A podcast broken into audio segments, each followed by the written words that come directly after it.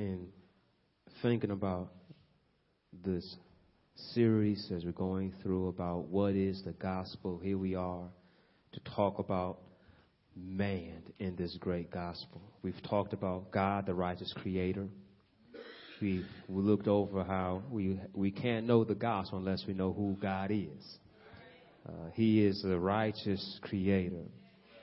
And so, th- therefore, God being just and being the righteous creator, it exposes that if He's holy, that then we are unholy. And so brings us to the second part of this great gospel. What is the gospel? Dealing with man and who we are in this great story unfold. As I'm thinking about this message, I think about the good old story, The Wizard of Oz. Think about in The Wizard of Oz, uh, we, we find uh, Dorothy who's taken away and find herself in this new, new land. And in this new land, she happens to run across some characters who are incomplete. Uh, she finds a, a scarecrow who doesn't have courage, a lion who doesn't have a heart, a tin man that I'm sorry, a tin man that would like to have a heart. Amen. A scarecrow don't have a don't have a brain. Amen. If my mind got excited, I'm trying to move ahead.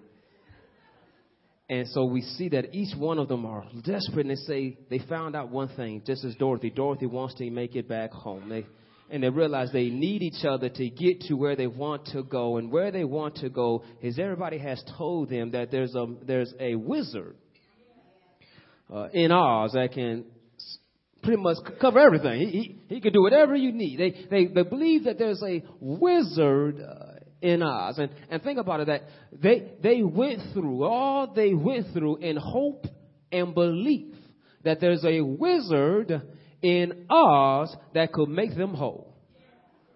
Mm. So all this time they believe that there must be something out there to make me better than I already am. Mm. But as we know in the story, right, they, they found out that they had everything they needed already. But the reason why they had an expect, expectancy of something great is why they pushed to go see the wizard. If the wizard was not there, they would have been happy staying right where they were, just complaining that if I only had a brain. But yet, because of a hope of a man, a wizard, that could satisfy their need, they pushed on. What's this got to do with the gospel message? Think about how if you are true to yourself, you find that you're incomplete. And if it's not going to get better, you'd be saying, well, why should I continue on living?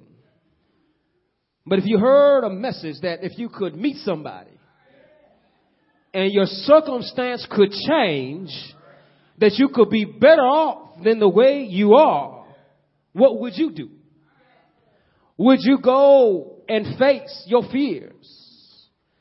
Do things that you never thought you would do before just to meet this person that can change your life.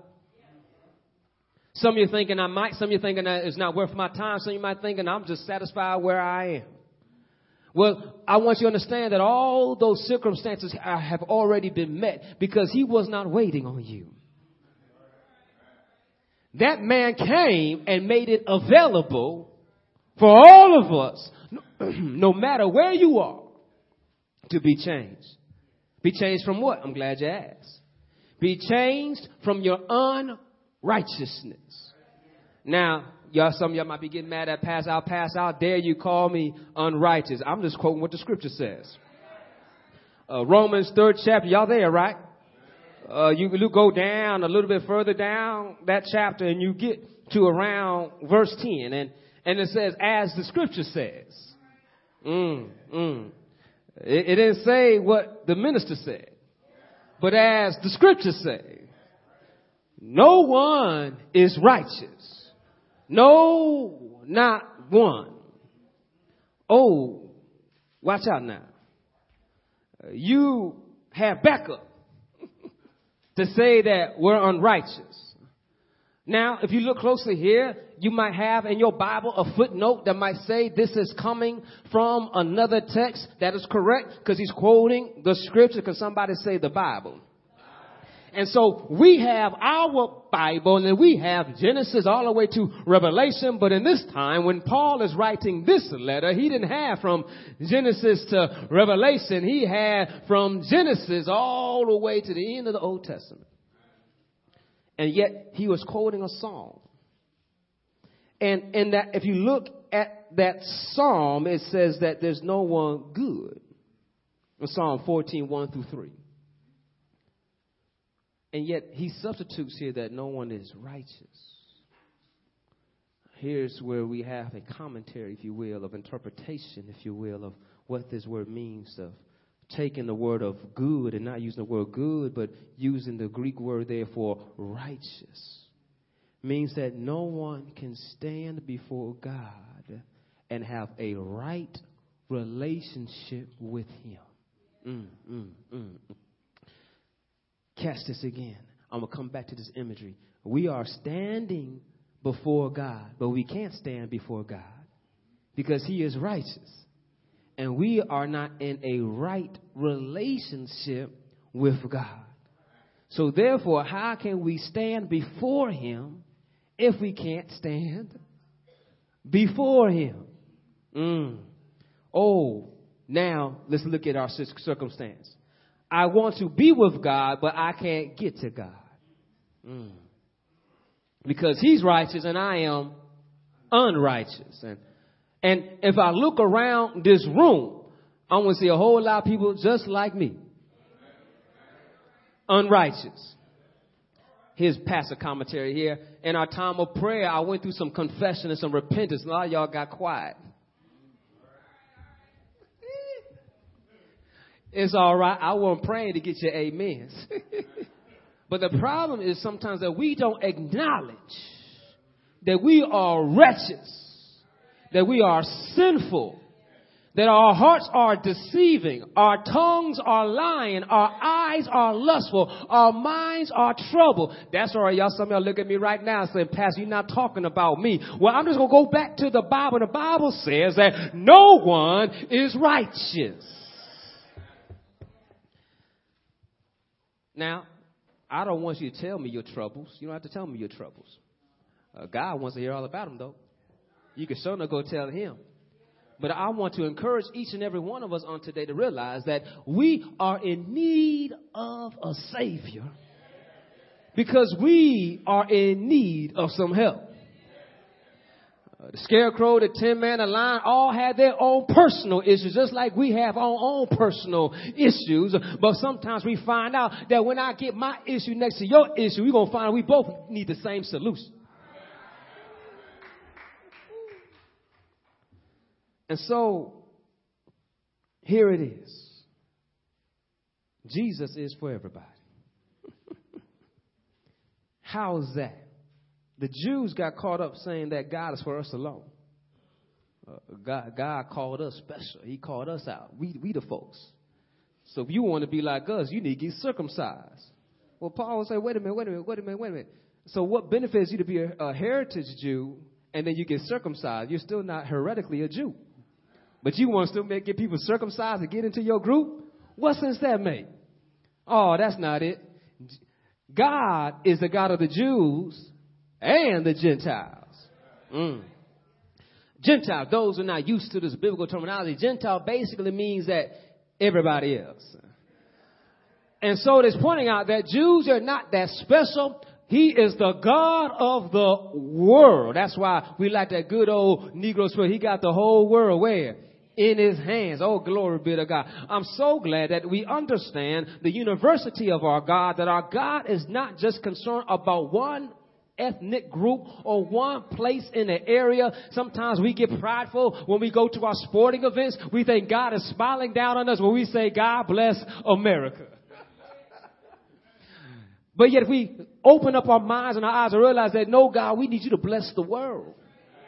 Because everybody's in need of the same solution. And so when we understand what Paul is pointing out to them, these Jews, he's letting them know that, hey, hey, hey, catch this, that God is not just for you, but He is for everybody. That's why everybody needs to know this gospel message. And look here, he says this, that you get caught up about yourself.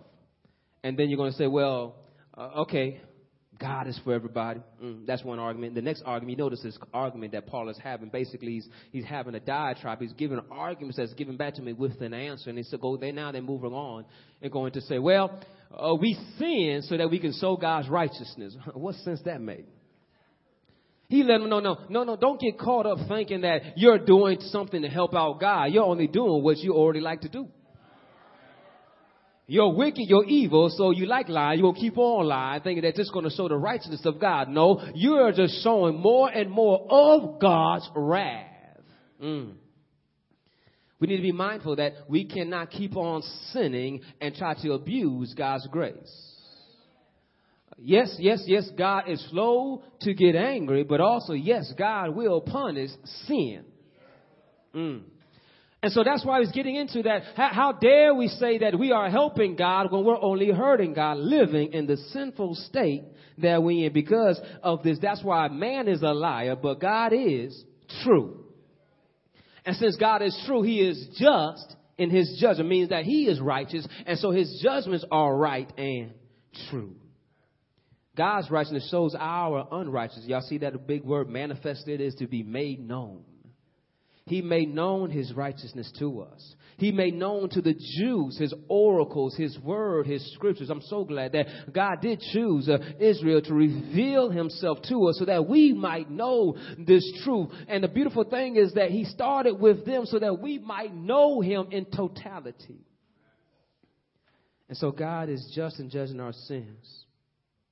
And so looking at this, that God wants us to draw nigh unto him. Because we see here that, and looking at verse 7, but someone might still argue, how can God condemn me as a sinner if my dishonesty hides, highlights his truthfulness and brings him more glory? And some people even slander us by claiming that we say the more we sin, the better it is. Those who say such things deserve to be condemned. Well then, so we conclude that we Jews are better than others? No, not at all. For we have already shown that all people, whether Jews or Gentiles, are under the power of sin. We must acknowledge that we are under this awesome, scary power of sin. And who can free us from this power? Mm. So, what then is for the unrighteous before a righteous God? If we are so overwhelmed with sin. The New Living uh, translations has some subheadings there that points out at verse 9 above this says all people are sinners. Some other translation puts no one is righteous. So if no one is righteous and we serve a righteous God, how can we serve a righteous God if we're unrighteous? Because we are not good. We are not in a right relationship with God. Think about how good is not good enough. Some people think if I act good, I'll be good, I live good, I will be good. Because God is good. And, and we say that in church, and, and oftentimes, you know, God is good all the time, and all the time, God is good. So I'm going to be good because God is good. That's some weak theology. Because our definition of good is not God's definition of good. Me being good is this that if I take care of my family, let the whole world go to hell, I'm good. That's not good. Your family is good, but the world is in peril. But you good. Good is that if my boys are good, we good. Who cares what you got? I've got mine. Mm. Think about many songs that are talking about good life. What's the good life? More money. More this. Let's look at let's look at all these things, right? More money, more women, more house, more cars. Let's look what the Bible tells us. The Bible tells you, seek ye first the kingdom of God and all his righteousness, and all these other things will be added on. The Bible warns us, it tells us the root of all evil is the love of money.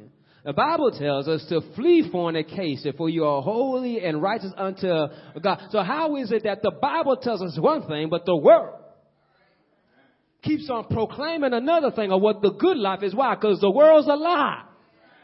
So it's showing us even more of God's righteousness and our unrighteous. Because left to our own devices, we will fall back to what we know. Let me ask somebody here, what's your default setting?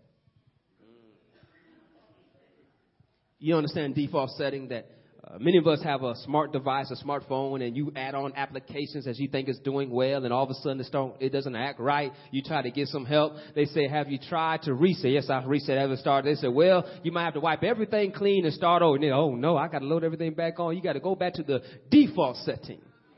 And when you go back to the default setting, goes to, to the basic model. What's some of our default settings? Some of our default settings are exposed when we get into trouble. We got to go back to what we know. Here's some, when we get into some trouble. We get into a fight and the fight's not going fair. We go back to our defaults and let me curse you out.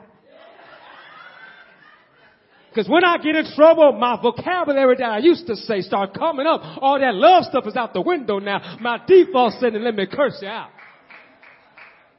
Some of you say, I don't use my tongue, I use my fist. That's your default say. You want to hit somebody. Things not going your way, let me hold back and cold cock you and let me tell you how I really feel. Some of you say, no, I don't, I don't curse anybody, I don't hit anybody, I throw stuff. Well, let me get out the way because something about to get broke. Because you upset. You're to break that glass. You're to break that picture. You're to break your phone. You're to break something. That's your default set.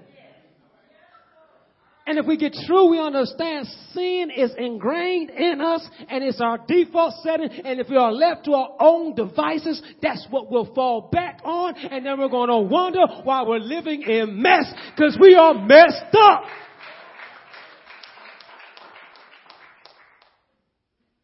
So we look, it's like, man, no one's righteous. Man, this is who I am. Look at the default setting. I'm, I'm a liar. My mouth is like a stinking grave. It brings forth death. It murders people. I, I got venom on my lips. I want to kill. Every time I open up my mouth, a lie comes out, cutting somebody down. Uh, I, I am moving closely to murder and slander. These are the wickedness in us. Even Jesus says, out of a man's heart comes lies, adultery, murder, and slander. He said this in teaching says that where your treasure is, there your heart is also. Here's another thing you can check. If you want to check where your priorities are, just look at your uh, uh, your your smart device now that it can track track your, your your spending. See where you spend your money. See where you spend your time. You can find what's a priority. These are the things that shows us that this is what's first in my life. And so when we realize that, man, I'm messed up, that I have issues in my life that only God can help me out because I'm not good. Good enough is not good enough. Because even this, even if I have a good day, a bad day about to show up. And so if I was good on that day, well, how am I on the bad day? Not good. And so check it out, check it out. So if my good enough is good enough and I'm having a bad day and I'm not good, what happens if I die on the bad day?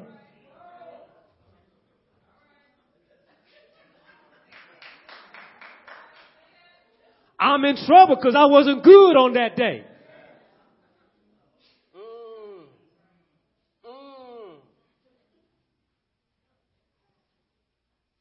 Oh, glory. Some of y'all didn't catch. Let me have this out. You have expiration dates on products. Those are the good days before the expiration date. But once it goes past the expiration date, or even on that day, what do you do with it? You get rid of it. Because it's no longer good. Mm. And so that's our theology about basing on good. On the day that I'm bad, I'm no longer good, and God is good and I'm bad, what's up with me? I'm lost. I'm in trouble. I'm in peril. I am due to the punishment before me. Romans 3 and 20 tells us that we all are accountable unto God. We all are accountable unto God. You understand how He made us, He created us for His glory. And so, therefore, we have a responsibility that we are accountable unto Him.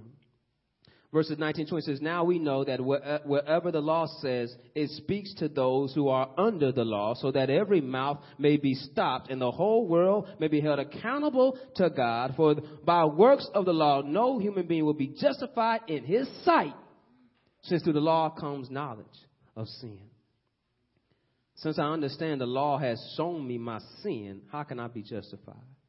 If I know I am not good, that if I broke one, I broke them all and, and look at the totality of it all that how, how, how do you feel, right? If you are eating your soup and the soup is good, it's real good, right? And a fly come into your soup, what you going to do with that soup? No, everything that came and stopped at that moment in time, it became bad soup. It was good soup, but once that fly came in, it became bad soup. And you want, I want some new soup.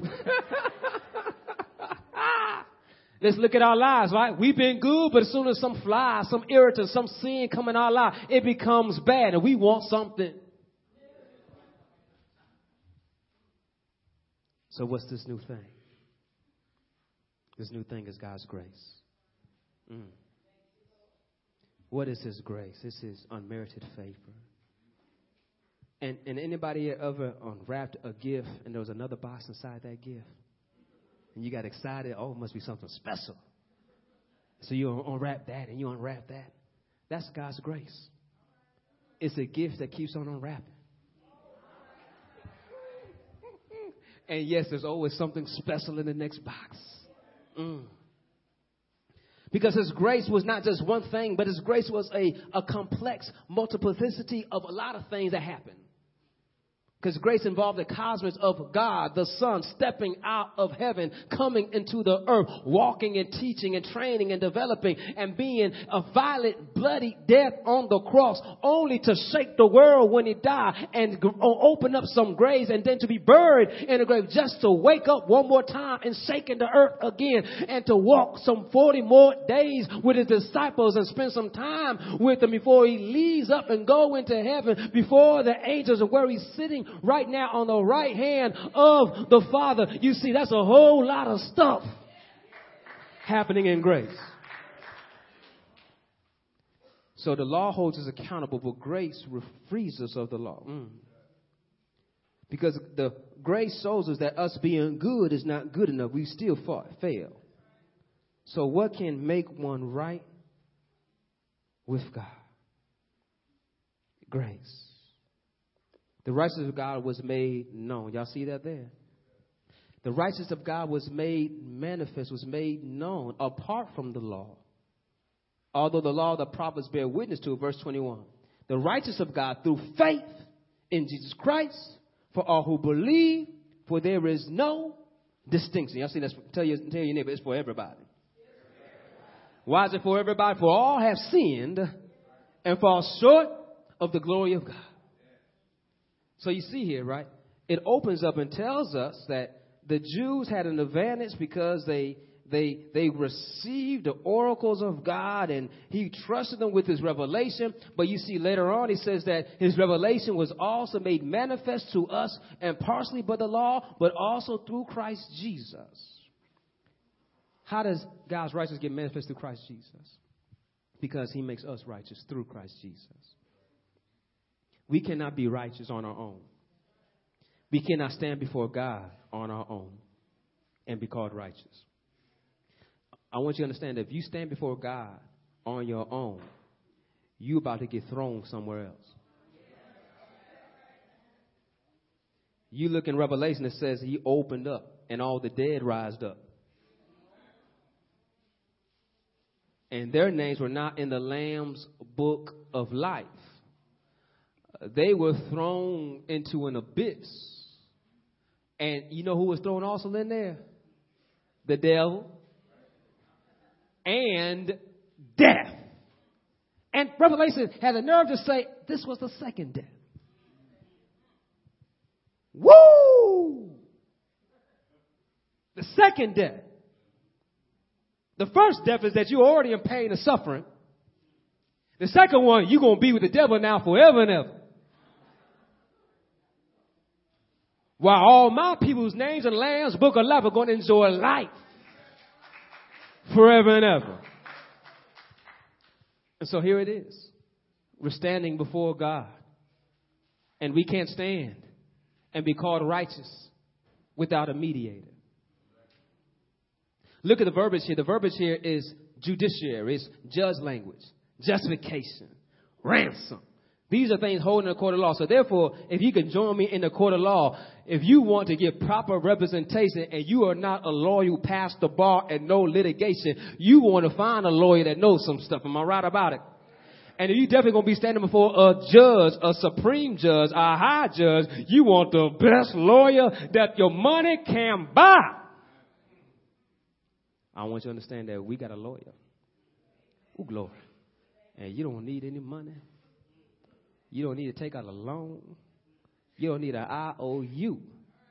What you need is F A I T H. By placing your faith in Jesus Christ, you have one that will stand before the judge and check this out. He got your rap sheet. Oh, he didn't need a private investigator to tell him what's going on in your life. He was there. He seen it for himself. He don't need to call any witnesses to the stand either. He just comes up and say, yes, he's a fornicator. Yes, he's a liar. Yes, he's a thief. Yes, he's done all these things. But I'm here to stand here today to let you know you can let him go. The judge is saying, why should I let him go? Say, because he's put his faith uh, in me. And since he's put his faith in me, I have given him my Holy Spirit. And now that he's got my Holy Spirit, he's got a transformed mind. So all that stuff on the rap sheet, that's the past. That's why he's got a sheet now. That's telling how to be more loving, how, how to be more forgiving, uh, how to be more caring. And Cash is on this new sheet, the sprinkles of blood. Oh, wh- why, why is there blood on this sheet? And I see a little bit of blood on the old sheet. He says, cause the blood still works. Woo! God's love covers a multitude of sins. So everything on that rap sheet, oh, the blood took care of that. And everything you think you might do in the future, oh, glory be to God. He is faithful. Y'all saw that earlier, right? It says just because the Jews are unfaithful, that make God unfaithful? No, that just make you a liar. I'm so glad that God knows I'm a liar. Why am I glad? Because I know He's true. Mm. And that's why the Bible tells us He's faithful and just to cleanse us mm. of all unrighteousness. Why? If we confess. So here's the challenge Have you confessed? Mm. And I'm not talking about I confessed yesterday. No, did you confess today? Your mind is not perfect. Your mind wandering right now as we speak. I see many of you are looking at your watches. When are you going to tie up? The bed's about to kick off. You right?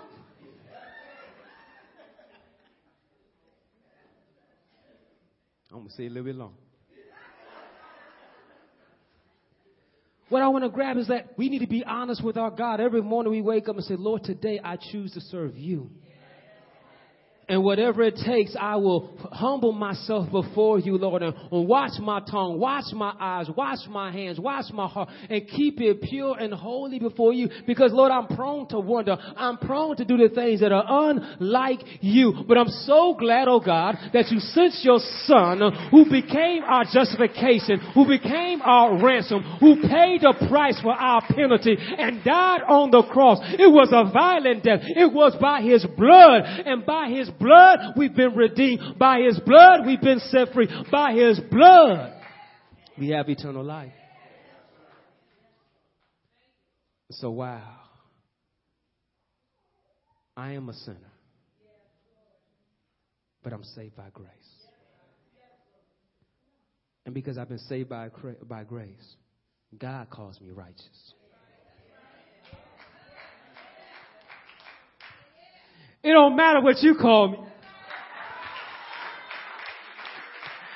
Tell your neighbor, God calls me righteous. Oh.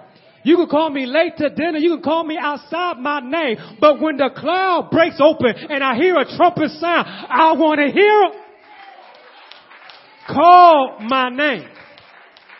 Good day Chill. I'm gonna leave you alone, but I just got excited about him calling name because you know when he calls name, people get up. Woo!